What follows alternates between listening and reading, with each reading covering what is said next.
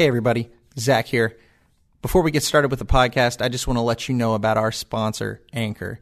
We're new to podcasting here at Salty Saints, and Anchor has made it so easy for us to get started. If you haven't heard about Anchor, it's the easiest way to make a podcast. So let me explain a little bit about it. There are creation tools that allow you to record and edit your podcast right from your phone or your computer. Anchor will then distribute your podcast for you so it can be heard on Spotify, Apple Podcasts, and many more. You can make money from your podcast with no minimum listenership, and it's everything that you need to make a podcast in one place. The best part about Anchor, though, is that it's absolutely free. So if you, like us, want to get your word out there, you want to try your hand at podcasting, make sure that you download the free Anchor app or go to anchor.fm to get started.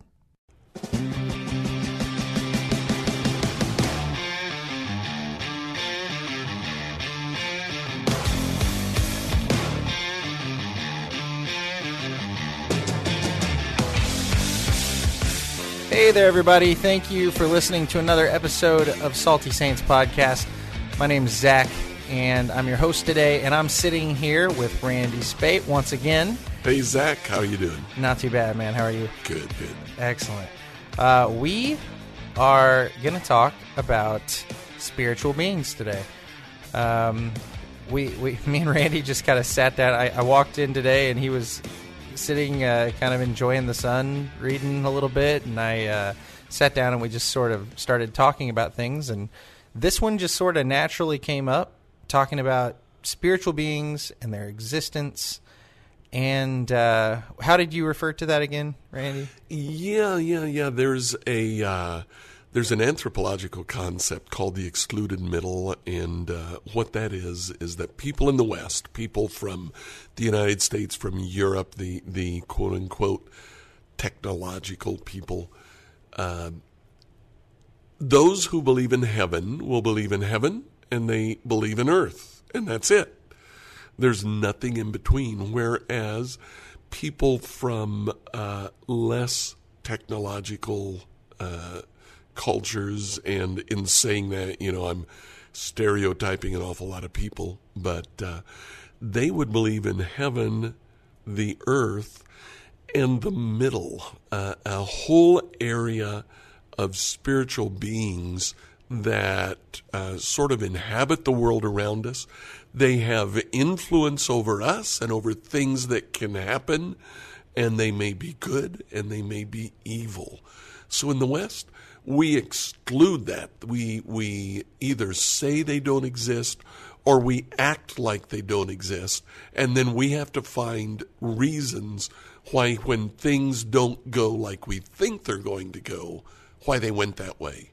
Whereas in a different culture, they would just say, well, a spirit did that.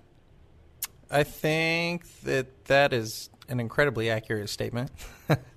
I I believe in God. I believe in spiritual beings. I believe in heaven, and I obviously believe in earth. But I think sometimes even even though I know miracles happen, and even though I know God can intervene, something in the back of my head is like, well, that doesn't happen today. You know what I mean? Like, it's our, our culture, it's so ingrained in us that if it's not concrete, if it's not physical, if it's not tangible right in front of your face, then it's not real. And it can be really tricky. Which, you know, it's with our kids, you know, they, they grow up believing in the Easter Bunny and believing in Santa Claus. And uh, as parents, we try to get them to the point uh, that they understand that, okay, Santa Claus really doesn't exist. The Easter Bunny really doesn't exist. Where do you draw the line? Okay, so God doesn't exist, right? No, no, we believe that God exists. Well, what about angels and demons? Okay, that's that's a line that frequently uh, it's it's kind of hard to cross. So, talking about angels and demons, uh, the word angel and the word demon, we were kind of talking about how those are those are kind of titles. Those are those aren't really like the description of a thing so much as like what that thing does or like its function uh, more or less. Demon a little less than angel. Angel means messenger, Right. and so that's a job title. Right. That's a description of what it does.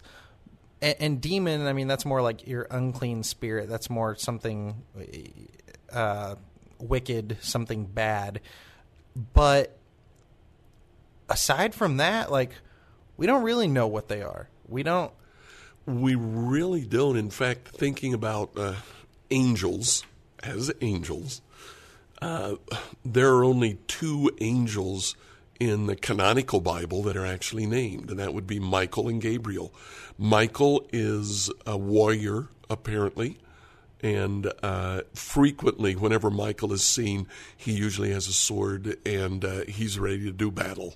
So Daniel prays, and uh, along comes Michael to uh, fight the prince of uh, Persia. I think Daniel says that uh, was was sent to keep the angel from giving a message to Daniel. Michael comes and fights him. Gabriel comes and announces to Mary that uh, she is going to be, uh, literally, he says, overpowered by the Holy Spirit, and she will give birth. I think we see Gabriel one other time in the Bible. I kind of forget where it is, but it's right. also a messenger role. Does, it, does he show up to, or I might be thinking of the angel of the Lord. I can't remember. The angel of the Lord pops up a lot. Angel of the Lord does, and personally, some of the times that uh, the angel of the Lord pops up, especially in the Old Testament, when he accepts worship, I think that's God Himself. Yes, or, or, Jesus, even uh, like a like a pre pre human Jesus. Jesus is the person of the Trinity that appears to man. Yes. So yes, that's Jesus in the Old Testament before he had the name Jesus. Right, right. Okay, very cool. Um, so, getting into what these spiritual beings are, the word we get most often probably is gods, little g gods. We Right, see that a lot. right. Um, now, uh, like we were kind of saying, you know, we, we, we, we try to compartmentalize these things with angel, demon, you know, but really it all boils down to the word Elohim, which is God. Now, what is what is the Hebrew for the Most High? Uh, it's a little El Elyon. El Elyon. Okay, so that's God. God That Most is- High. That God is Most Yahweh. High. That Yeah. is he is he is he is different. He is And then, of course, the personal name Yahweh that you just exactly used, the Lord. which, which a Jew would never say, Right. never Well- be well- caught dead saying. Well, it's also kind of uh, to say Yahweh is to say I am, but is it Ewe? Is he is? And I think that would slide, right? Maybe, yeah. I'm There- not. there's something not weird Totally there. sure there. Yeah, Yeah, i it's something about the the context of, upon saying it. Like it to say Yahweh is to like claim it yourself. Right, right, right. And of course, th- that name is given first of all to uh, announced to Noah, uh, to Moses in the Book of Exodus. I like that noise. Where, uh, yeah, where where Moses says, "If the people of Israel ask me who you are, what should I tell them?" And uh, God gives His personal name, and He says, in the Hebrew translate it, "I am who I am." So it's it's me. That yeah, yeah, that's super interesting. Um, the the thing about the word God, um, and I I'm sure Randy's tired of me talking about Michael Heiser at this point, but the man's blown my mind, and he's got an awesome podcast called The Naked Bible, and you should check it out. It's excellent. Um, but he he's kind of under the impression we've taken the word God and we've attributed too much to it. That we've we we've basically taken that word and thought that only applies to the Lord. That only applies to the Most High. But it's a really broad term. it really is. It, it means a spiritual being. That's what Elohim means. Well, I was, I was, I forget what I was looking at it for, but I was looking at uh, my Hebrew dictionary the other day, and Elohim is first of all it's plural, uh, it's gods, but it is used as a name for the Lord God, and out after Genesis three, every time that it occurs as a name, it occurs as Lord God. It's not just God, but Lord God. Oh. So that's the name, Okay. uh, the Lord God. Um, it's plural. Some people read back into that from the New Testament saying, aha, there's the Trinity, three in one. Well, no, not. It's, it's more of the royal we, like when uh, Queen Victoria says, We are not amused. Uh, she's only referring to herself. And uh, that's kind of the way that it occurs in the Old Testament. But that's not the only use. It also refers to little g gods. It also refers, like you said, to spiritual beings. And there are passages in the Old Testament where it refers to great uh, leaders, great men. and even uh, the one we were talking about when um, Saul goes to the Witch of Endor to bring back Samuel so he can speak to Samuel. When the Witch of Endor sees Samuel coming up out of the earth, she says, I see a God coming up out of the earth. But Samuel's not a God. We know Samuel's not a Right, God. right, right. right. And so, right there, that should debunk your thought that that is some otherly thing. It's a spirit. Elohim is spirit, and she saw a spirit. right. And, and so, I didn't know that it referred to to kings. Um, Well, king. I'm I'm not so sure that it's kings, but but great leaders in Israel. I think it occurs in the book of Judges. Okay. A couple of times to describe the judges. okay, They were Elohim. They were uh, uh, uh, mighty men. okay, that's interesting. I, um, we we're talking a little bit about kind of new ageism and stuff. We, we were talking about what you know, what route are we going to go with this podcast? Where are we going to take it? And and we were talking about how that that middle ground that that forgot one more time. I keep The excluded the middle. excluded middle excluded. That's hard for me to remember. Um, not everyone's excluded it in our modern culture. Right. There are still those that see it, but in, through a different lens. You know, I think one of the reasons for that is because uh, th- there is a hunger for spirituality that just surrounds us. And if the church doesn't stand up and announce Jesus, doesn't tell the true story of Jesus, they're going to fill it with whatever they can. And uh, one of the ways they fill it is by looking at other pieces of literature. Um, I don't know. I think uh, a lot of people tend to associate the Bible with the Christian church, and if they're going to throw out the Christian church, then they throw out the Bible too, and they look to other things like uh, uh, Jewish halakha or the the Kabbalah and Bhagavad Gita and Uh, Bhagavad Gita, yeah, and and other other things like that, and they see a multiplicity of gods there, and it, it's very attractive because the gods are understandable. They kind of look like us. Usually, they act like us, so they're they're known and they're knowable, and um, I don't know. Uh, there also tends to be a prevailing thought that I can become like them, or I can either allow myself to be influenced by them to the extent that uh, they can act through me, or I can actually achieve a state of God likeness. it always comes back to the original sin, doesn't it? It does, That, that it we can be like we can be like them. We can be like God. We can, we be, can like, be like God, absolutely. um, and uh, yeah, I mean, you, you look into all these various re- religions that I mean, that's that's the idea. It's to transcend. It's to become more than human.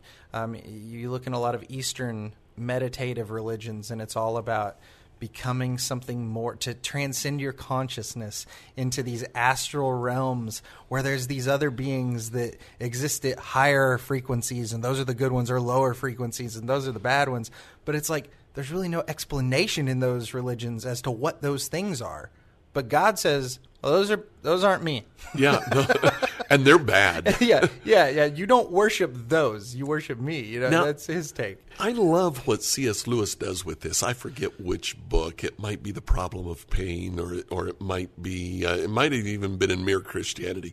But he talks about including that excluded middle. He talks about the reality of spiritual forces that were that are uh, living around us, and uh, he refuses to call what we would commonly call demons. He refuses to call them supernatural beings. He calls them infranatural beings, which I loved that the first time I read it because it made a whole lot of sense. Super tends to communicate above, um, uh, uh, more powerful than. And what Lewis was saying was that according to the Bible, these beings that are around us are actually subject to us. If we have Christ, they're subject to Christ who lives in us. So they're not really supernatural, they are infranatural. They are out there to get us. They're they're out there to to try to work against us, to bring influences in our lives that would be uh, negative. Now, if you have not read the Screwtape Letters, Excellent. that is a fascinating book. Uh, it's of course it's fiction, but uh, the whole idea is uh, Wormwood is a novice uh, devil who is sent to keep an individual from coming to Christ. The individual eventually does come to Christ, so he writes his uncle Screwtape, who is a head demon, and Screwtape gives him advice on how to tempt uh, this newly born Christian. Now, what is, first of all, it's it's funny as anything. It it is just hilarious. The demons are very pompous. they They're- they're- are incredibly pompous and incredibly dry British people also. They for definitely whatever are, yeah. reason. I guess all demons are right, but um, you know that the uh, Lewis must have been writing from his own experience because his depth of understanding of the nature of temptation is absolutely astounding. So I just love that book. I read it several times, and every time I read it, I found something new. Just amazing. Well, it's just so funny to me because like everything in our culture, whenever we see demons, they're they're always it's kind of what you're talking about. They're always these supernatural things. They're always greater than us. But in the Screwtape letters, like the main theme is leave man to his own devices and he's just going to screw it up himself. Like That's the best thing you can do is just make it easier for him to screw up because he'll do it himself. Like, Right, right, it- right. It's really not so much the demons doing anything. Um, One of my, one of my favorite temptations from the Screwtape letters. Once the guy has accepted the Lord, uh, Screwtape tells Wormwood, "So get him to believe in Christianity and." He said, "It doesn't matter what the end is, but get him to believe in Christianity and uh, voting rights, or Christianity and." Um, dieting or Christianity and whatever else, natural foods, because he says the and will always take precedence over Christianity. But if he just believes Christianity, you're in a lot of lot of trouble. That's funny. I mean that that's exactly how it works, though. I mean, when you let something else come into the picture uh, with equal precedence to to Christianity, to to Scripture, it seems like it always creeps its way in and muddies things up. it does. Um, you, you also said the the infrared or not infrared, sorry, Infrahuman. in- infrahuman. Yeah. Um, you that's interesting to me too because of the, the Bible verse about um, don't you know the saints will judge the angels? You know, like the Yeah. I mean, humans in Christ are given a very real authority over these otherworldly forces. And I tell you, Zack, I'm not sure that I understand everything that the Bible says. Like like that verse that the saints will judge the angels. I have no idea what it is that Scripture is actually saying. Uh, you, you might think because we're talking about this, we're we're talking about a wealth we're talking out of a wealth of experience and study and understanding. And that's not it at all. We're just opinionated. No, yeah, exactly, exactly. We we all kind of think we've got it figured out, right? But Yeah. we're all navigating this together. That's, the right. That's right. Um, so you mentioned the is it the halakha or the halakha? the halakha. Halakha. Yeah, Jewish halakha. Um, and you said that's sort of similar to like the cabal. Even are they the same? Or? Yeah, I don't know. They're not exactly the same, but they are very similar, and a lot of them are based off of uh, apocryphal literature, literature that was written between the end of the Old Testament and the beginning of the New Testament. There are quite a few books that were written out there. It's apocalyptic literature, apocryphal literature. Uh, And when you say- pseudepigraphical, it's When you say apocalyptic, that word means. I, sorry, here's your Bible project knowledge of the day. That means a, a revelation, a revealing of something. That's right. So it's hidden knowledge. That's right. The the characteristic of this literature is that it goes a step beyond what the Old Testament says. Uh, the average Jew would read the Old Testament uh, like I do and have thousands of questions. Well, they tried to find the answers and they wrote down what they thought were the answers. So you end up like the book of Enoch uh, uh, First and Second Enoch. First Enoch is actually quoted in the New Testament in the book of Jude. That doesn't mean that it's canonical. It doesn't mean that it's a word of God, because Paul also quotes two Roman poets in his writings, once in Romans and once in Corinthians. Uh, it, it just happens. I think Jude is quoting Enoch because it makes a point that he wants to make. But hierarchies of demonic influences are listed in the book of uh, Enoch. They are called walkers, Watch- watchers, watchers, and they are fallen watchers. Now, what blew me away about 10 years ago, there was a movie that came out, Noah. And so I rented the movie on Redbox and I watched it, and it absolutely dumbfounded me. I didn't think it would be very biblical, but what blew me away is it comes straight out of the book of Enoch. This is straight out of Halakha, Kabbalah, Jewish Kabbalah. Um, uh, their interpretation of uh, the fall of the angels and then the angels just uh, perverting and disrupting mankind. Uh, the names are actually the names given to the fallen watchers in the book of Enoch. And I, I was just amazed by that. Yeah, I, I, I think I made it as far as realizing that God was a little kid in the movie, and then I was like, you know, I don't think this one's for me. So- but no, I'm with you. Like, it definitely had some really interesting points. Um, so, so a, Totally fictional, absolutely sure. not biblical. do you do you think it's fair to write off the Book of Enoch though, as the, the possibility of it being inspired, or do should, Yeah, I think it's fair to, to say that no, this is not an inspired book. Now, does it contain truth? Yeah, I think there's some things in there that could be true. Um, uh, even the description of, of fallen angels, it, it it's not it, it is not God's word. Definitely not God's word, but it could represent an understanding of something that happened uh, uh, a memory of uh, uh, mankind at that point of something that really happened, and it may indeed be true. okay. So uh, that whole thing with the movie Noah, it, it, it brings up something else. If you look at uh, current horror movies, most of them uh, gravitate around the supernatural.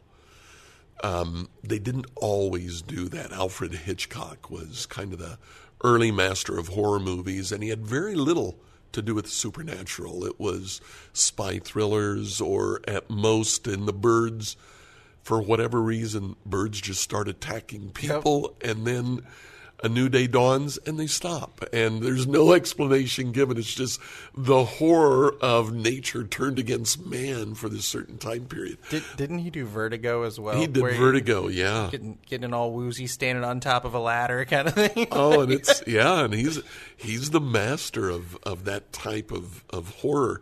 But today, it all seems to, to gravitate around supernatural beings. And I think that just goes back to the recognition of a hunger for the supernatural. So you end up with TV shows like Lucifer, which, again, absolutely fictitious. Uh, I believe that there's a great danger in these shows, not in the lie that they present, and it is a lie, but in the simplification or or the normalization of things that are not normal. Right. Uh, Supernatural is another one, and I've watched quite a bit of that show. Um, it's really just Buffy the Vampire Slayer done like 15 years later, but they they make a lot of claims. Like there, I, I know I, I, remember about when I stopped watching, uh, two angels kind of came into the picture, and it was playing off of the idea of uh, Lot when the angels went down into uh, was it Sodom and Gomorrah? Yeah, it was Sodom and, and Gomorrah. Uh, went down into Sodom and Gomorrah, and they're going to destroy the place essentially. So these two angels come to town, and they're going to destroy the town. Well, Sam and Dean figure it out, and they get wise, and they try and stop the angels from doing this, and like talk them out of it, and basically they save the day. But I'm just like, yeah, this isn't how it would work at all. Like we, how how can you put Absolutely these people in a not. box? Like Yeah. you can't. These are intelligent beings under God. You know, working for God, and they humanize so many of the characters. That's the other thing, and they're not human.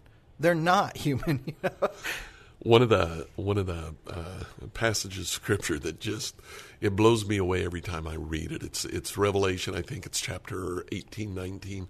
The nations of the world gathered together uh, to combat against Christ, who has just come on his on his white court, uh, white horse. He's got a, a banner on him that says, "This is the King of Kings. This is the Lord of Lords." And all of the nations of the world, the entire world, goes out to meet him uh, in battle. And there's about a chapter explaining how they organized and and in the valley of Megiddo and and the, everybody is there and they're and they're ready to fight. And the next verse says, and the vultures come and begin to pick at, at their corpses.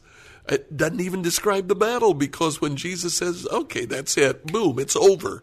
And and that's all there was. Right. Satan is not the opponent of God. He is under God. And when God says, "Okay, that's all," it's over. Right. If anything, Satan is the opponent of Michael. Michael and, and Satan fight it out. But when God says, okay, boys, that's enough, uh, the battle is over, that is the power that we actually have over that spiritual realm. Right. And and we give them too much power because we we convince ourselves that they are powerful. We convince ourselves that these are something to be feared, and they're really not. I mean, J- Jesus is so cool and collected through the entire gospel whenever he deals with these demons. He's mad, he's upset with them, but he's not afraid of them at all. He Oh they're an no. inconvenience. Yeah. And, I mean, they they beg him for forgiveness, like they, They plead do. with him not to kill them. You don't know, don't send me into the abyss. I was just listening. I, I listened through the Bible, and I was just listening Jesus in uh, the area of Decapolis, where uh, the the man comes out and he says, "What's your name?" And he says, uh, "The demons, plural, inside him says, Our name is Legion. Our name is the mob, because there's many of us." And they plead with him, "Don't send us into the abyss." This is the only time that Jesus talks to demons in Scripture yeah. the only time. And they say, There's a herd of pigs over there. Send us into them. And Jesus, being a good Jew, looks and thinks, Demons, pigs, demons, pigs.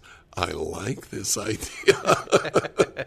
and he sends the demons into the herd of pigs, and the entire herd of pigs commit suicide. They run down the, the, the, the embankment and they all go tumbling into the lake and they all drowned. Uh, what is amazing in that is the power that Jesus has. When he deals with demons, he this is the only time he ever talked to them. Every other time he doesn't say a word to him except come out. Or don't uh, tells them not to say his name. He does say that. Yeah, he does say that. Don't tell who I am. Right. The demons talk a lot. oh yeah. But Jesus, nah, he doesn't ask them questions. He just commands them and says, come out. You know, um, th- there was an event in my life uh, Uh, uh, where I actually got involved with a person that I felt was under the influence of a demon. And so I did what a person with the gift of teaching would do, I suppose. I went to Scripture and I started studying Scripture. And I discovered a couple of things as I went through, especially the Gospels. I discovered, first of all, that the terms demonic possession and demonic oppression are not biblical terms. They're terms that we have invented. Instead, what Scripture says is that so and so was demonized. And it doesn't describe if this is a possession or if this is an influence, an oppression, whatever you want to call it. There is a demon that is acting uh, against the well being of that person. And Jesus sometimes says, Come out, cast him out. That's probably a case of possession. Sometimes Jesus just says, Be gone, leave. And they have to leave. So I'm not sure that the terms possession and oppression are all that useful for us. I actually prefer the term demonized because uh, that that can mean a variety of things. But I do believe that there are cases where people uh, are uh, influenced negatively. Uh, there is a spiritual force working against them, and they need someone to stand with them and say, uh, "Get out, be gone. We don't want you." I agree. Um, I think uh, with, with that kind of said, demonic possession, demonic oppression, they're not really biblical words. Right. But but we do know that demons influence people. We know that they can, that they can attack, that they can. Um, I, I do like the word oppression. I do like that word because that's what it does. And that's a generic term that, Right. yeah, I, that, you could talk about oppression till the till the cows come home. I'm- Right. I'm, with you on that one. Right. Yeah. Um, but I, I think a lot of people invite these things into their life. And the Bible is very clear about not inviting these things into your life. Um, what was the verse? Um, Deuteronomy 18:10 if I can find. Oh yeah, it says, "Let no one be found among you who sacrifices their son or daughter in the fire, who practices divination or sorcery, interprets omens, or engages in witchcraft." And I mean, I don't know how much clearer it could be. Like, d- don't do that. You know. Right. Um, and yet we got Hasbro pumping out Ouija boards by the thousands, you know, and people buy them. I mean, I've had relatives that I've had to get onto for playing with that stuff. You know, they don't think anything of it. They think it's a game. They think it's stupid. But it's like, what? What are you? You don't know. You don't understand what you're messing with here. Like, this is something otherworldly. It is something It is a desire for the supernatural. Right. And, and, and what it all comes back to, once again, I truly believe that the heart of all this stuff is hidden knowledge. It's all about knowing something greater than the physical Right. and, and, and seeking that. But a lot of these people, I, I, I meet a lot of Christians even who I think that, or well, that they would say they're Christians. I don't know. I don't want to get into that, but think that they can like contact loved one, like dead loved ones, and things like this. And it's like we're we're not to do that. That's we, absolutely right. That, uh, that is a no no. Right, and, and I mean, once again, the Witch of Endor. I mean, that's essentially what Saul is doing. He's contacting his friend from beyond the grave, Right. and and when it actually works, the Witch of Endor is like shocked. She's like, freaked out. She's because- blown away. Oh, she yeah. didn't expect it to work. No, and then here's Samuel, and what's what's Samuel do? Samuel comes out and he's upset. He's like, "Dude, what are you doing?" Why did you wake me up?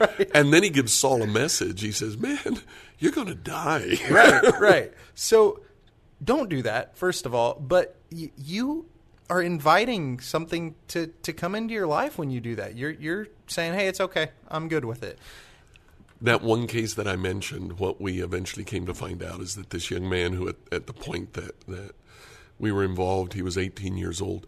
When he was a baby, just a newborn baby, his grandfather had just passed away. And they passed this newborn baby over the grave of the grandfather and asked for the spirit of the grandfather to protect the baby.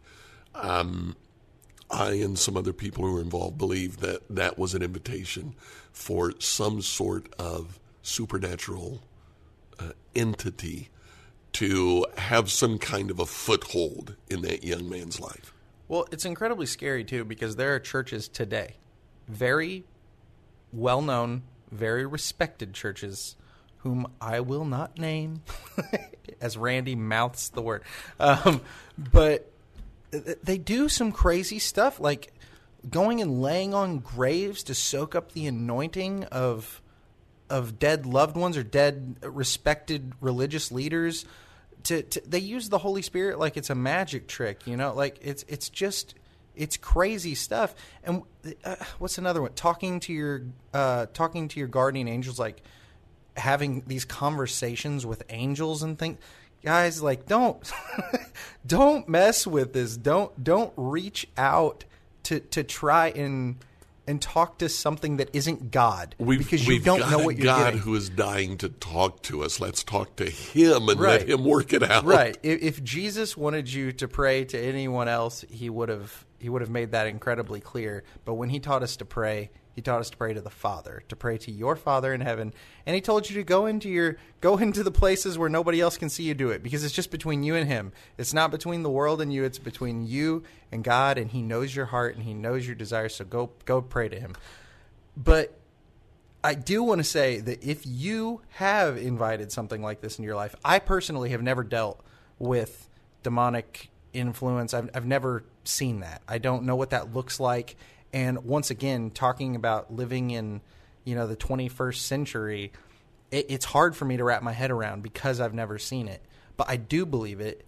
And if you are if you are influenced in some way by a, by some spiritual force, Jesus has power in his name. You tell that thing to get out of your life, you come to Christ, put your faith in him, and you will have authority over that thing. And it's really as simple as that. There's no magic to it. It's not how you hold your hand or how you hold your mouth. It's it's just saying, okay, I can't do anything about this, but Jesus can.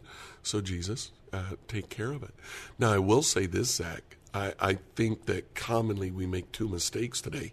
One is the excluded middle. We we don't give any credence to a spiritual influence at all, and then the pendulum can swing all the way to the other uh, uh, the the other arc. Uh, to the extent that we see a demon behind every corner, a demon in every bush out to get us, and that's also not true. Uh, in in in fact, the idea of a of a demon tempting us, at least in my personal life, I've found that I am the source of most of my own temptation. I don't need a demon to help me out. Pointing the finger at the other guy, say he made me do. it." that's right. That's right. No, I'm I'm the I'm the guilty one here. Absolutely, um, and, and, you know, the, we, I think, I think the Bible is incredibly clear that there are many gods biblically, Yes, there and are. they are not they are not the Most High. There is one, the Lord. The Lord is is one. You know, Jesus, the Trinity, Father, Holy Spirit. That is the Most High God. He is unique above all other gods. But every time you see that little g God. I just do not believe, from the biblical per- perspective, that those are make believe, that they're just some made up thing by man. Man is worshiping something there. And so when we talk to people who do believe in other gods, when we talk to people as Christians that believe in uh, wh- whatever God they may worship, we can't just assume that they're crazy and that thing is make believe they're worshiping something. And that thing may respond to them. It may respond to them even in goodwill. It may bless them in some way. But it is not good. And it is not God. It is a spirit. And that's all it is. There is one true God, and that is Jesus Christ. And we're to put our faith in Him. And so we need to be careful when we talk to people of other religions not to belittle them and their beliefs to, to make them feel like they're stupid for for believing in that thing, but to direct them towards Christ because he's the only true God. That's Is that fair? That is a that that's a great word. Yeah. Fair game. I like it. Um, man, that was pretty good. We've been all over the place. We we've been all over the place, but we kept it in the ballpark, you know. I think so. with all that said, um, be careful getting into this stuff, um, looking into things like this. Don't let demonology or seeking truth after these spirits or whatever these thing, things are. I mean, these Elohim. Don't let it consume you because it's really easy to trickle down that rabbit hole. I did it as a kid. I got really intrigued by demons and angels and kind of the like cryptozoology of the Bible, you know, like the Leviathan and the Behemoth and all that. And it's like we we we aren't going to get absolute answers on these things, and most of the things that claim to have that absolute answer are not inspired. They are they're going to lead you down some pretty dark paths. So stay out of that stuff. Read the word of God, read scripture. That's where the truth lies. So the kind of the summary of the whole thing is uh, supernatural beings, spiritual beings. Yeah, they exist. They're out there. Do I need to worry about them? No, absolutely not. God is more powerful. As long as you have God on your side, you don't have to worry about them at all. Right. So if you don't have a relationship with Jesus Christ, absolutely get in touch with a nearby church. Go find a place where you can get plugged in with a community and confess uh, your sins and confess your faith in Christ. And you're saved. I mean, like, put your faith in Him. Live your life for Him. That's what it's all about. Uh, he's dying to know you, and we hope you get to know Him.